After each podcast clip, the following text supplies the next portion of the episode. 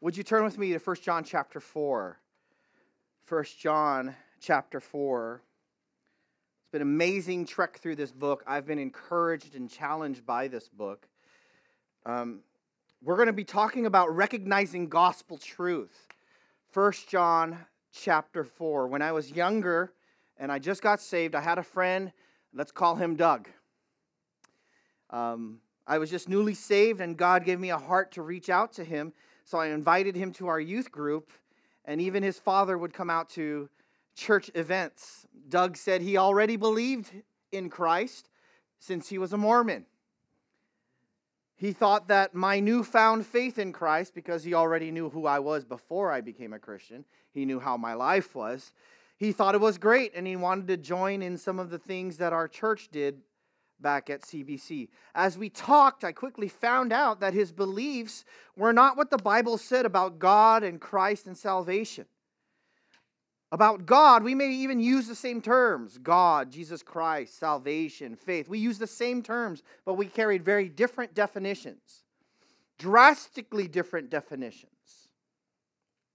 Heaven and hell kind of drastic definitions, right?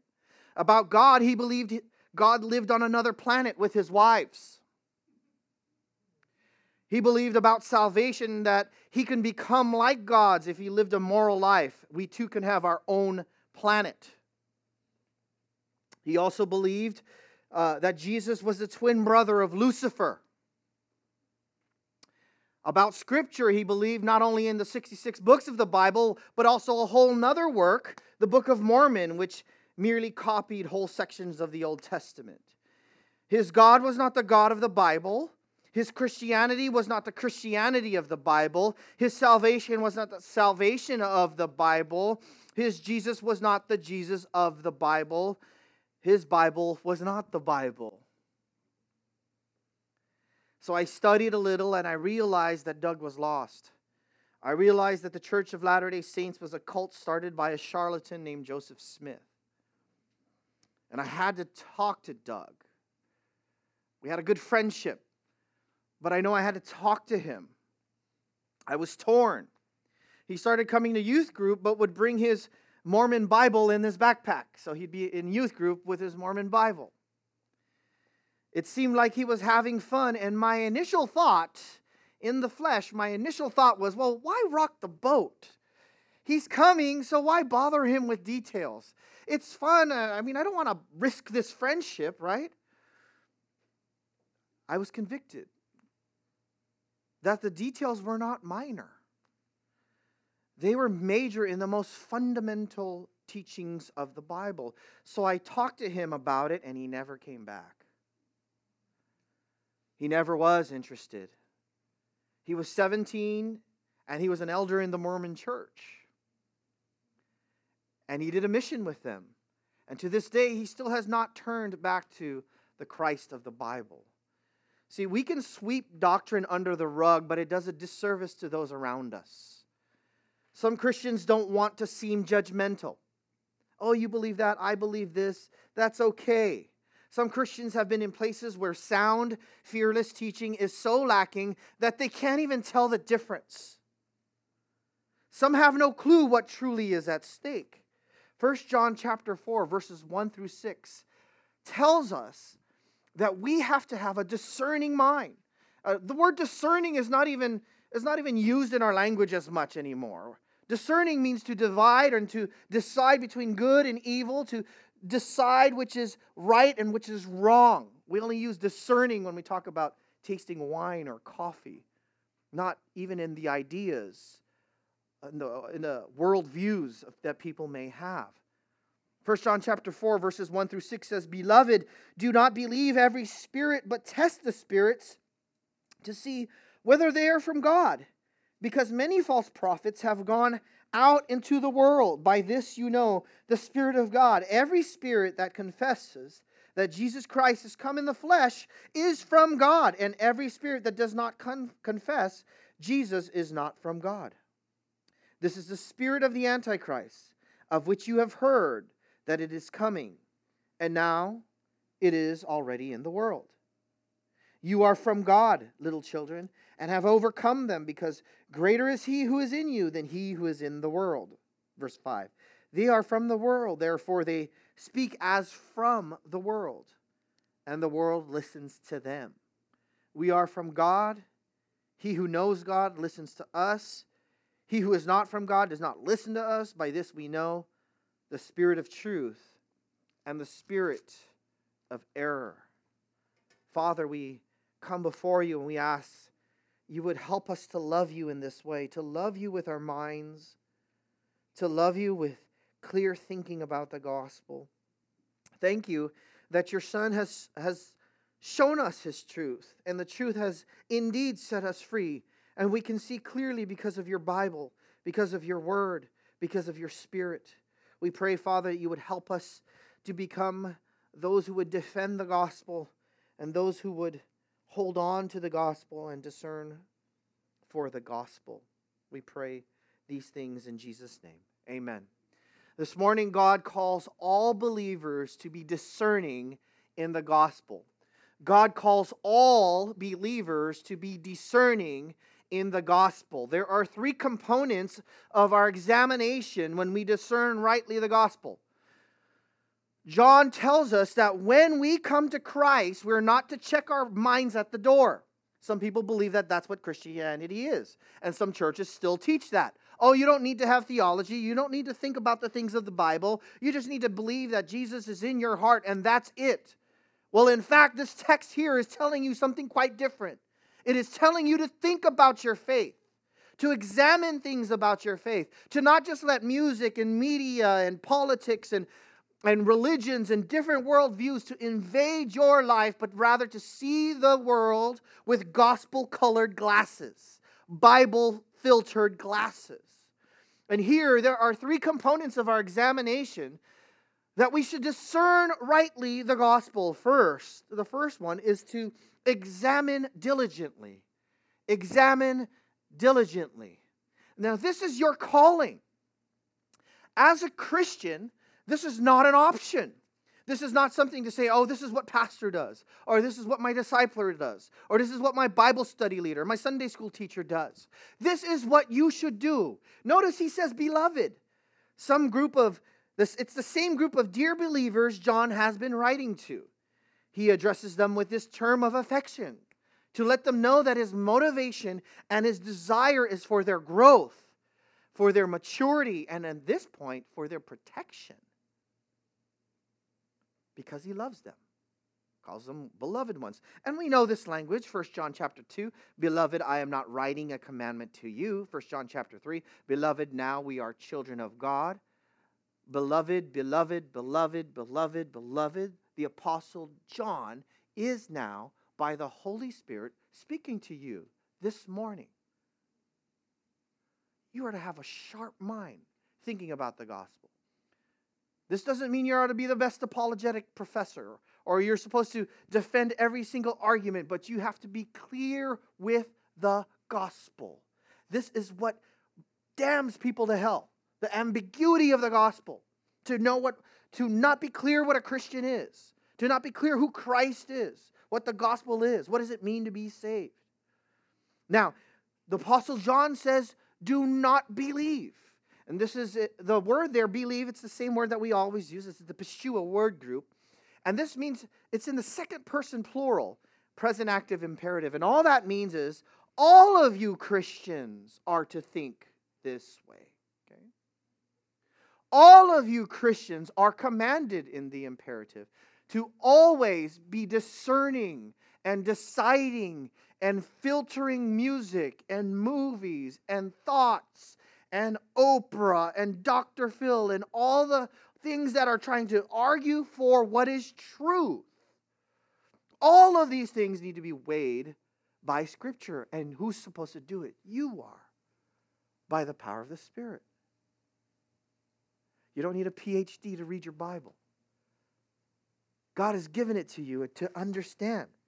Now, all Christians must be alert to false teaching that enters the mind, for it is dangerous when it resides there. No Christians can sub- subcontract this out. You can't sub it to someone else. Didn't Jesus say, You shall love the Lord your God with all your heart? What does it say? And with all your soul, and with all your strength, and with what? All of your mind. And I think that that component there, it, it brings about the whole totality of man.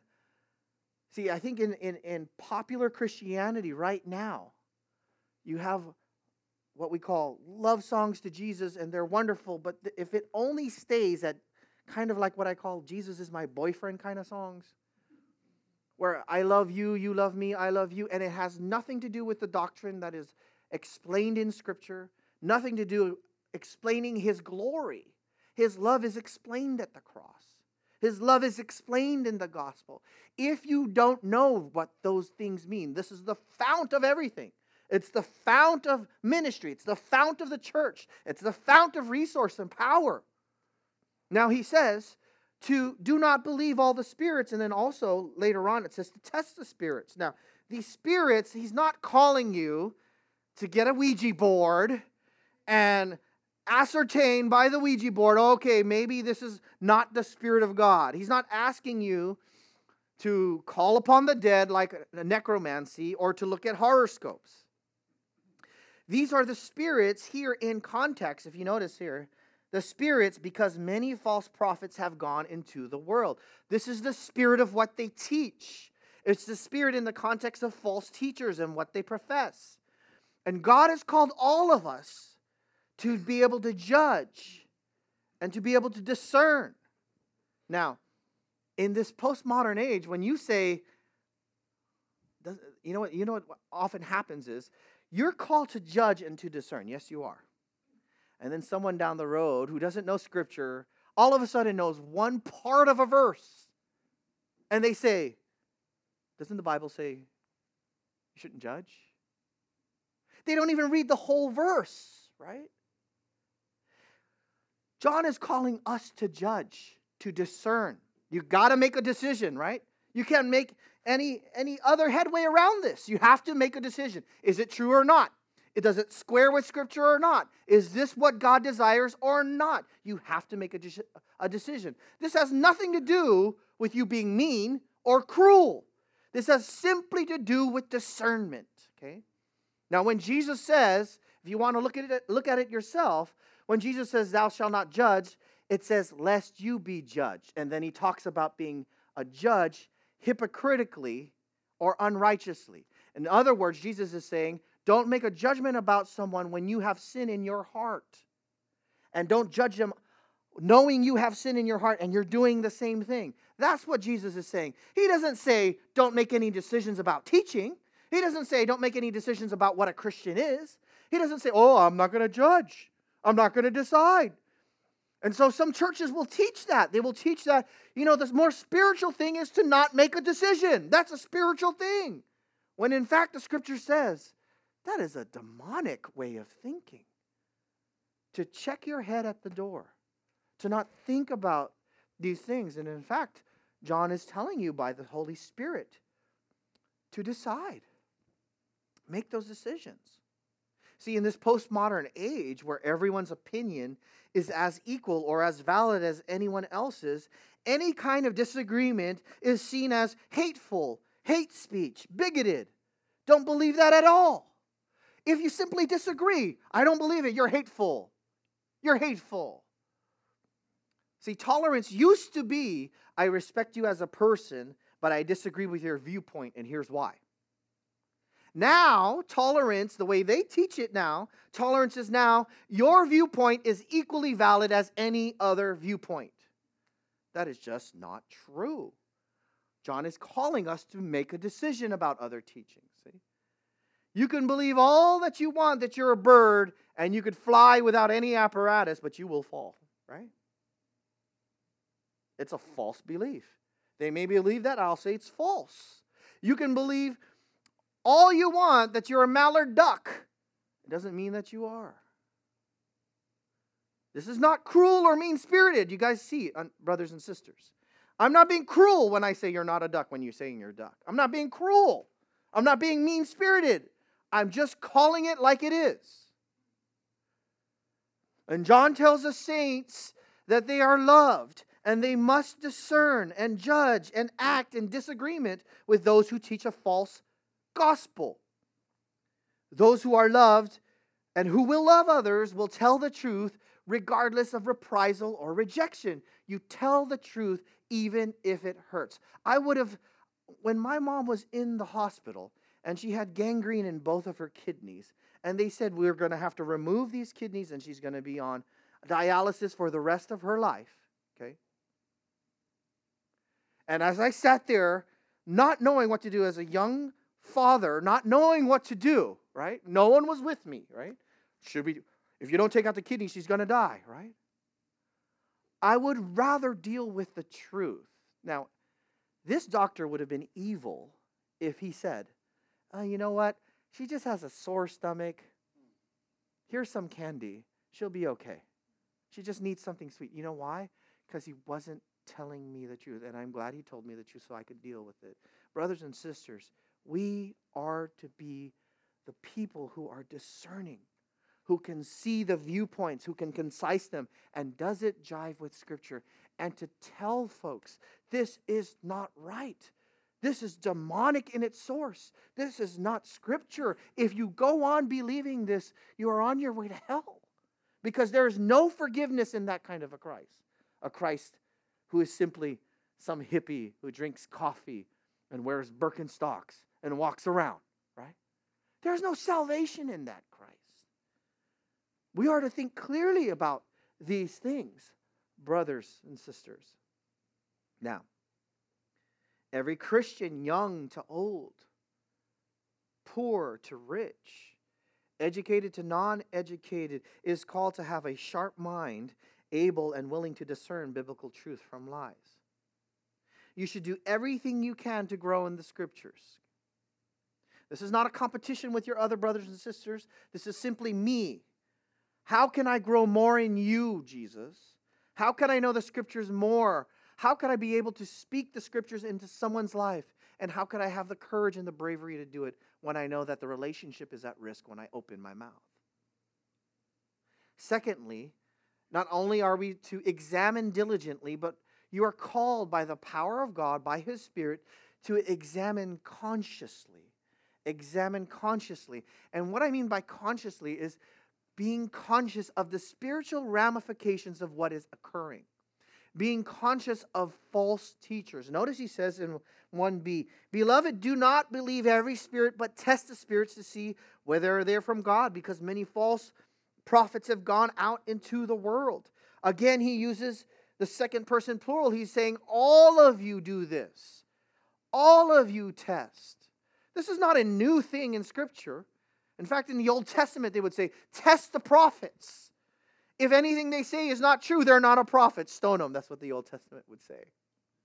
In, in 1 Thessalonians 5.21, this is a great verse for you to grow in discernment. Write this down. 1 Thessalonians 5.21, it says, But examine everything carefully.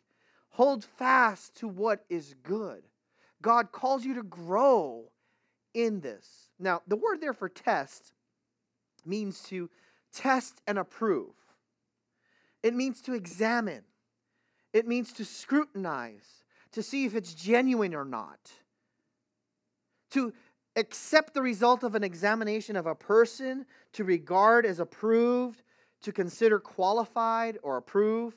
It's used of a metallurgist when he purifies precious metals like silver or gold and he heats up the ore in the crucible. And as it's heating up, all the impurities, the dross will flow to the top. And then he takes a scooper and he scoops it off, and all that is left is that pure metal. God tells us we want to check if this faith is genuine. We want to check if it's real. Okay? Because everything, all that glitters is not what? Gold. It isn't. Okay? Someone says the word Christ and you think they're a Christian, you got another thing coming to you. Someone says the word God and all of a sudden they're spiritual. You need to step back and be a little bit wiser about this.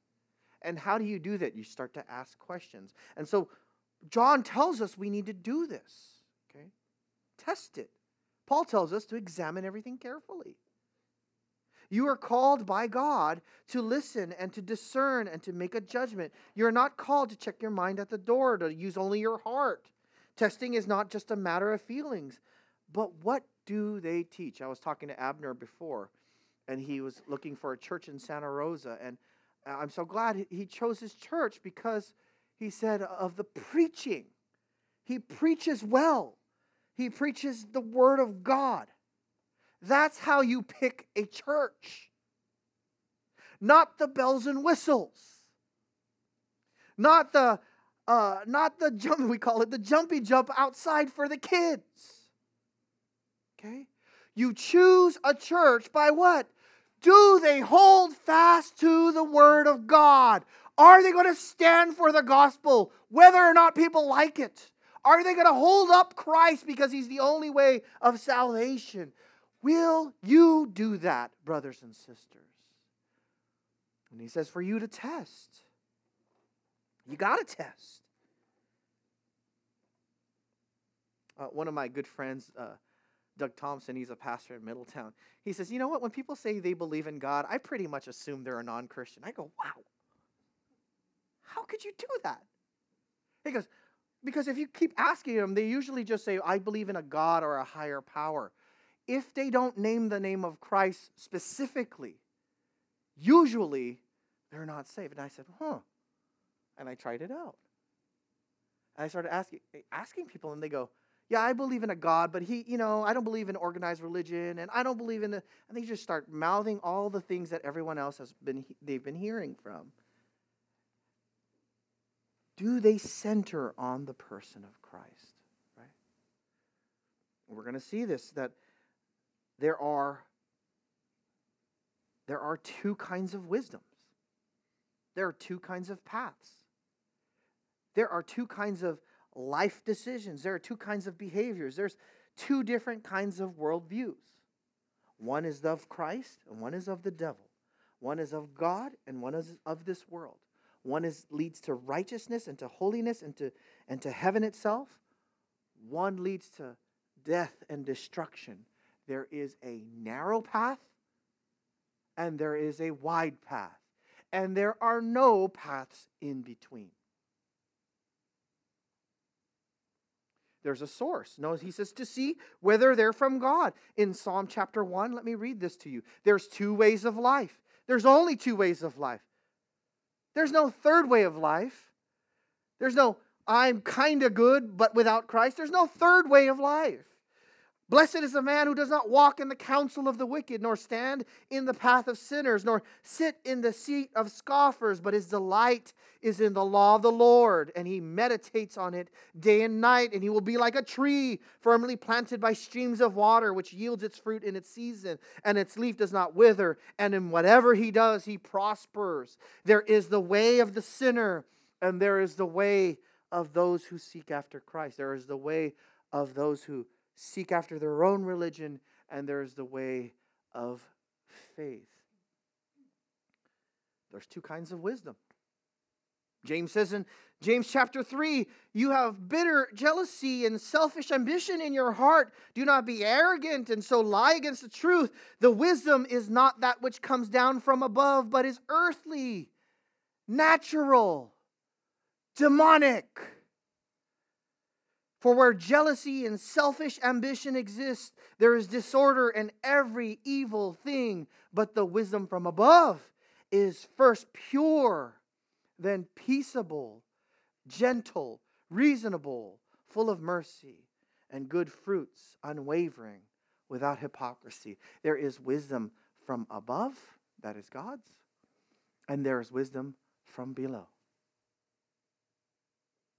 There is one way to think about Jesus, and there's another way to think about Jesus. Jesus said to them, If God were your father, you would love me.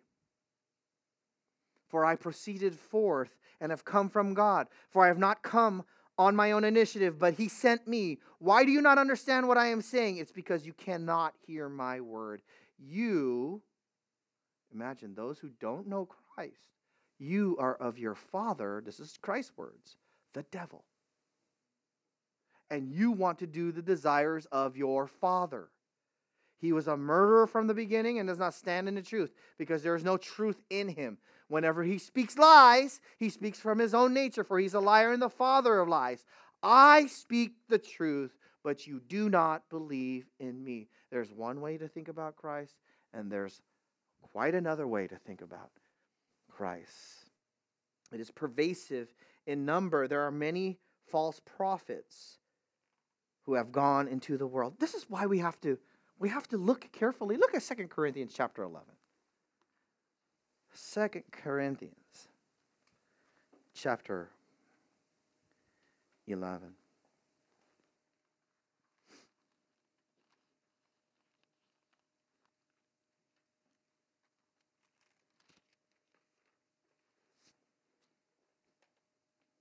Verse 1.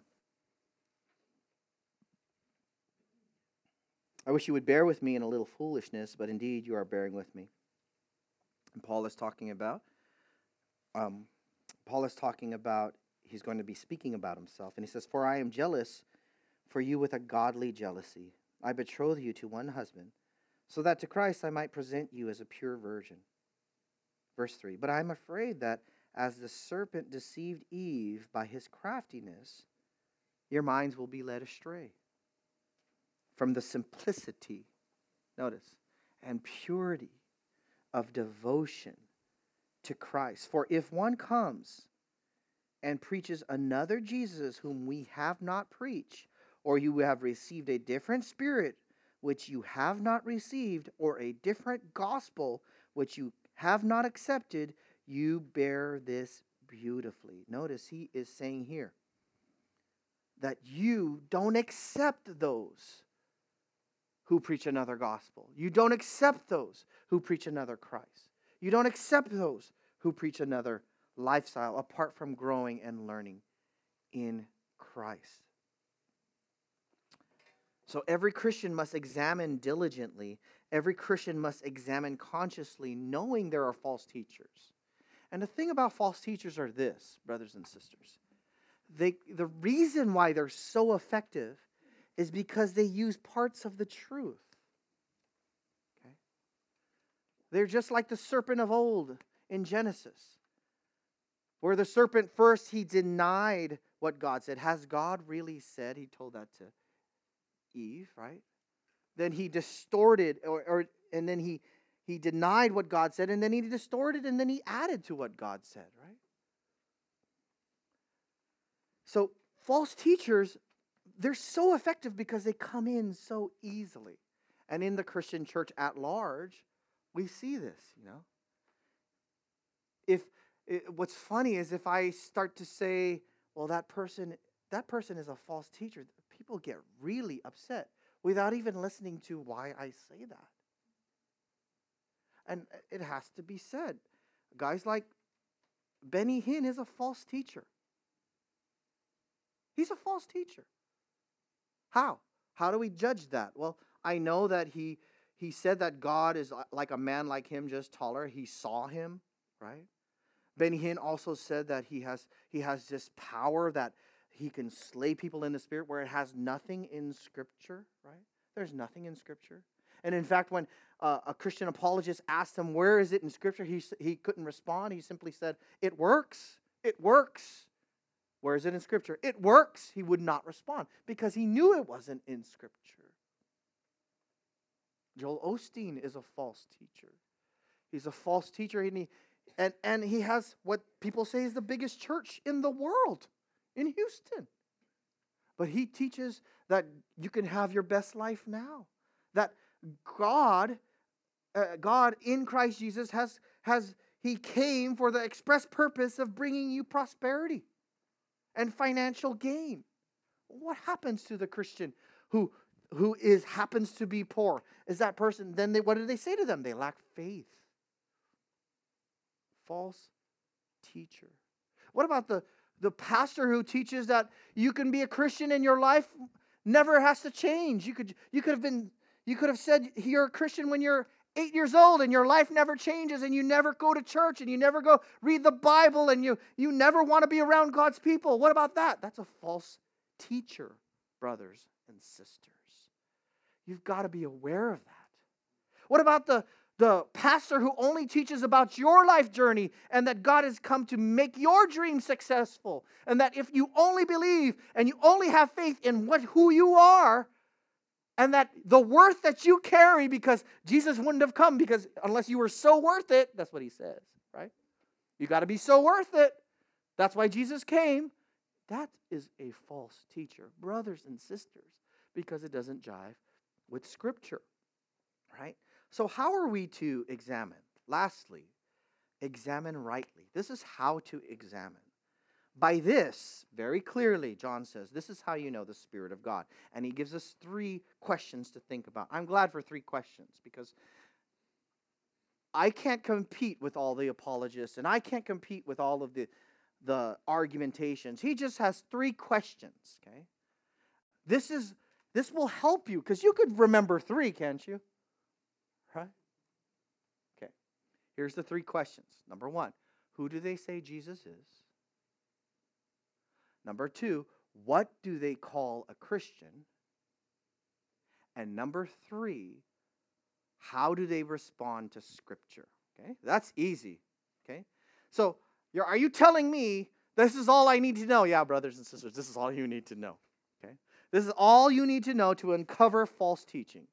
This is all you need to know to uncover false, uh, uh, uh, demonic source, uh, demonic source of teaching. Number one, what do they think of Jesus? Number two, who is a Christian or what do they, what do they call a Christian? And number three, right? How do they respond to Scripture? Now let's go to the first one, okay? Who do they say is Jesus? And in verse 2 and 3, it says here, By this you know the Spirit of God. Every spirit that confesses that Jesus Christ has come in the flesh is from God. Every spirit that does not confess Jesus is not from God. This is the spirit of the Antichrist, of which you have heard that it is coming and now also you are already in the world. Who do they say Jesus is? This is the million dollar question, brothers and sisters. You cannot get this question wrong. You cannot get this question wrong and still be a Christian. This is the ultimate question. This is the same question Jesus asked Peter and the disciples. Who do men say that I am? And, and, and Peter himself said, You are what? The Son of the living Christ, right? You are the Messiah the person of Christ. He says, Every spirit that confesses that Jesus Christ has come in the flesh is from God, and every spirit that does not confess Jesus is not from God. Has come. Let's look at that phrase, has come. This speaks of Jesus' eternality. He did not begin, but he came in John chapter 1, verse 1. We remember, in the beginning was the Word. And the Word was what? With God. And the Word what? Was God. See, we don't believe that Jesus' origin started when he was born. Jesus came. The phraseology there is simply to, to tell us that he had an origin before this time. Before him arriving on earth, he had an origin way before that in John, and then he says, Well, how did he come? In the flesh. John 1:14, we know that it says, And the word became flesh and dwelt among us, and we beheld his glory, glory of the only begotten from the Father, full of grace and truth. If they don't believe that Jesus is one with the Father, that he is God incarnate, that he put on flesh, they are wrong. John chapter 1, verse 14, remember the same one. John chapter 1, verse 18, no man has seen God at any time the only begotten God who is in the bosom of the Father, he has explained him. So if you're friends, young folks, if you're friends, I know what I know what other churches are here.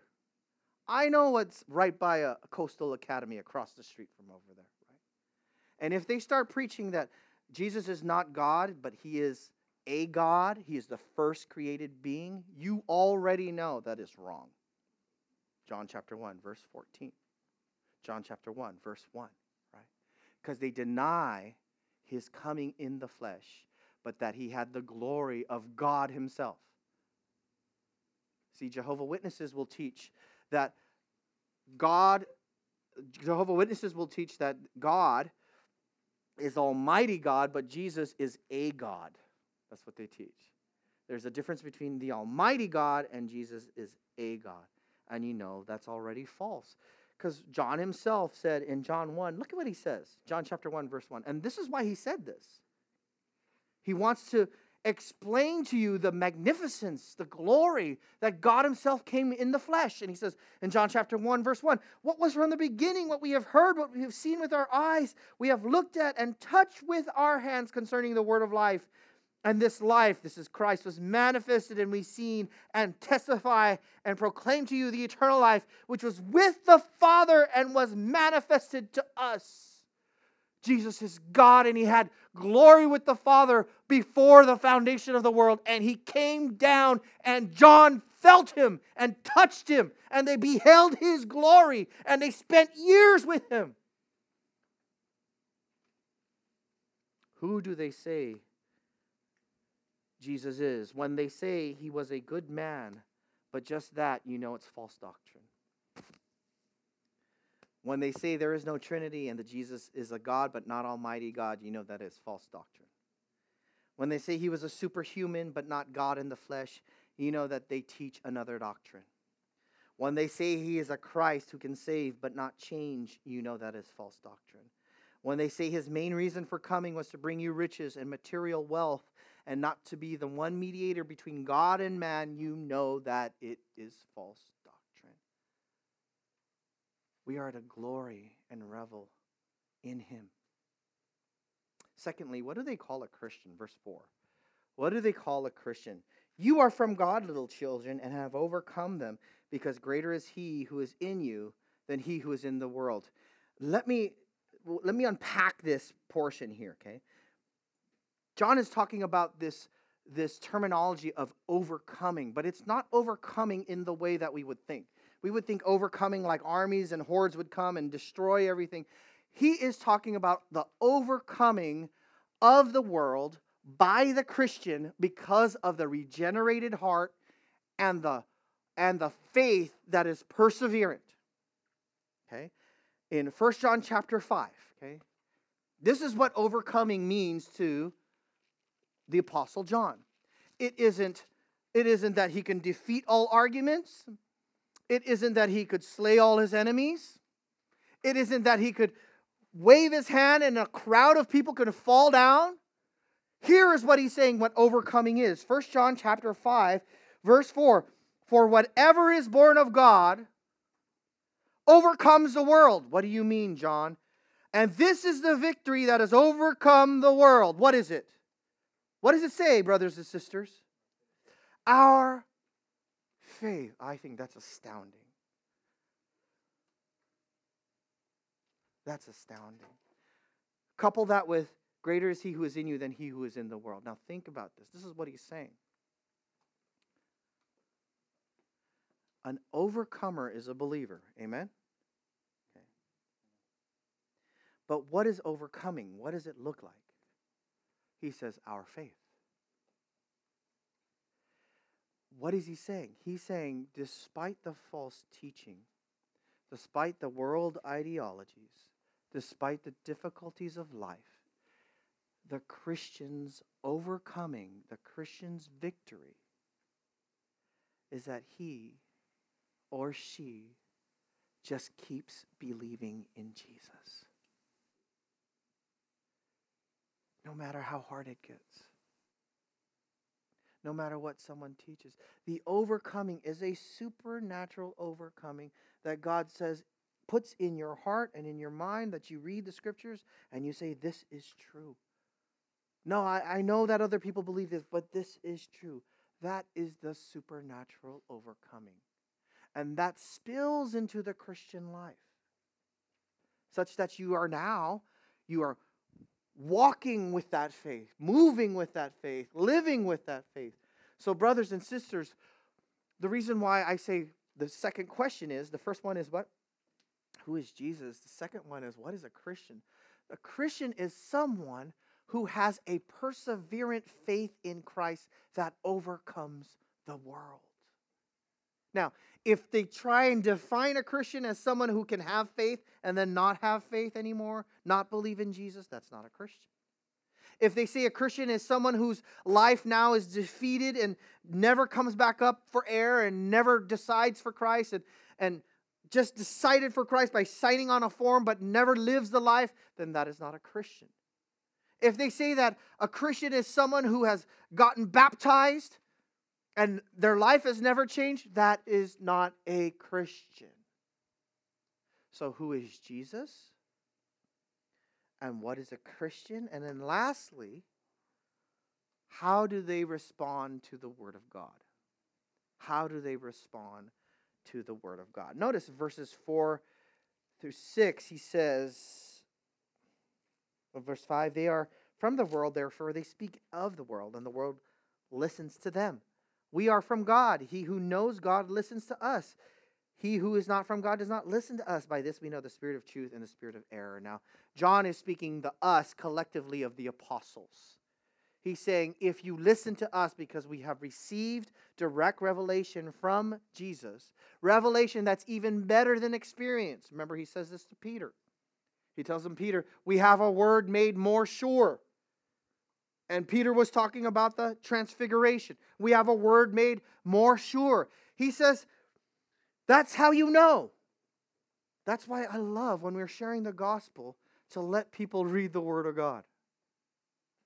Let them see it for themselves. Let them read it.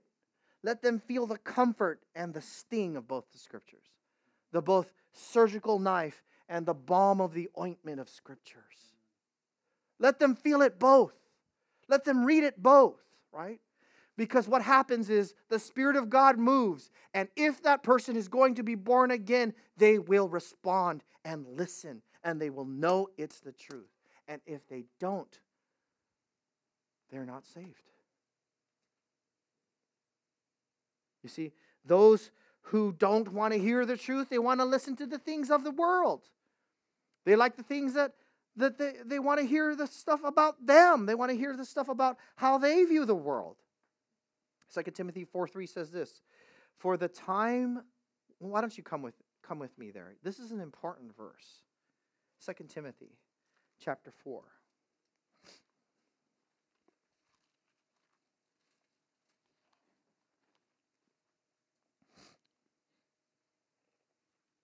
This is Paul's last communication. Is going to be executed, he's going to be beheaded, and he knows this. And he's writing this letter to Timothy, and he tells him the most important things. These are his last words. In chapter 4, verse 1, he says, I solemnly charge you in the presence of God and Christ Jesus, who is to judge the living and the dead, and by his appearing in his, his kingdom. Verse 2, the most important thing Timothy, you preach the word. You keep preaching the word. You preach it. Be ready in season and out of season, reprove, rebuke, exhort with great patience and instruction. You just keep preaching, teachers. You keep teaching. Children's teachers, you keep teaching. Disciplers, you keep teaching the Word of God. You keep at it. Whether you're popular or not, you keep at it. This is what people need. They need the Word of God undiluted. And now it says here, for the time. Why? Why do I need to do this? Timothy may ask Paul. The time will come when they will not endure sound doctrine. They don't want to hear right doctrine, they don't want to hear correct teaching. But wanting to have, what does it say? Their ears tickled. Sometimes they, you know, when you go swimming, sometimes you get some water in your ear oh, and it's irritating, and I forget my Q-tips, right? And I say, honey, I mean, we were at the beach, or sometimes I'll get sand in there because we're surfing and I get tumbled, right? So we go, ah, let's just go home. I don't want to shower in these showers. They're cold anyways. Let's go home. So we go home. And man, I like to stick that cotton swab in my ear, right? To get that sand out, right? I just eh, you know it feels good. Come on, don't don't laugh like it doesn't feel good. It feels good, right? Because now it's clean, right? You see, people like to do that with teachers. And so Paul is saying this that it's like they want people to kind of tickle their ears. They want people to tell them things that make them feel good. May not be truth, but just makes them feel good. Notice he says here, They will accumulate for themselves teachers in accordance to their own desires. This is what they do, okay? They add on teacher after teacher after teacher. Notice he says accumulate for themselves. They collect them. Oh, I like what that person says. I collect that teacher. Oh, I like what they said about sin. They don't really talk about sin. I like that one. Oh, and about wealth and prosperity gospel. I like that one. Oh, this one is kind of a life coach. Doesn't talk about sin, doesn't talk about the gospel. That's my life coach. I like that one. They accumulate for themselves. They have them on their bookmarks on their YouTube account. The ones they like. I could tell a lot about you by the people you listen to. You could tell a lot about me about the people you listen to, right? And it says here, what? In accordance with their own desires, and will turn away their ears from the truth and will turn aside to miss. But you be sober in all things, endure hardship, do the work of the evangelist, fulfill your ministry. Brothers and sisters, you are called to hold the standard of truth and to be fearless and brave about it and to risk relationship if you must and to risk being liked if you must because you're not you're not called. You don't have the authority to change the message. You are simply to deliver it. You're the mailman. You can't change it. You can't open it up and change the bill. You have to deliver it. Amen? Now Love God with your mind. Love Him by holding to the truth. Examine diligently. It is your responsibility. By the power of Christ, you have the Word of God, you have the Spirit of God, you have teachers, you have fellowship. Examine diligently. Examine consciously. Know, know this for a fact. People are teaching opposite. Right? I was reminding a brother, I, he was going to take religious studies classes, and I said, You go in there, they are going to attack Christ. I'm just telling you. Know that and examine rightly. How do you do that? You ask, Who is Jesus? What is a Christian? And what is Scripture? Or how do you respond to Scripture?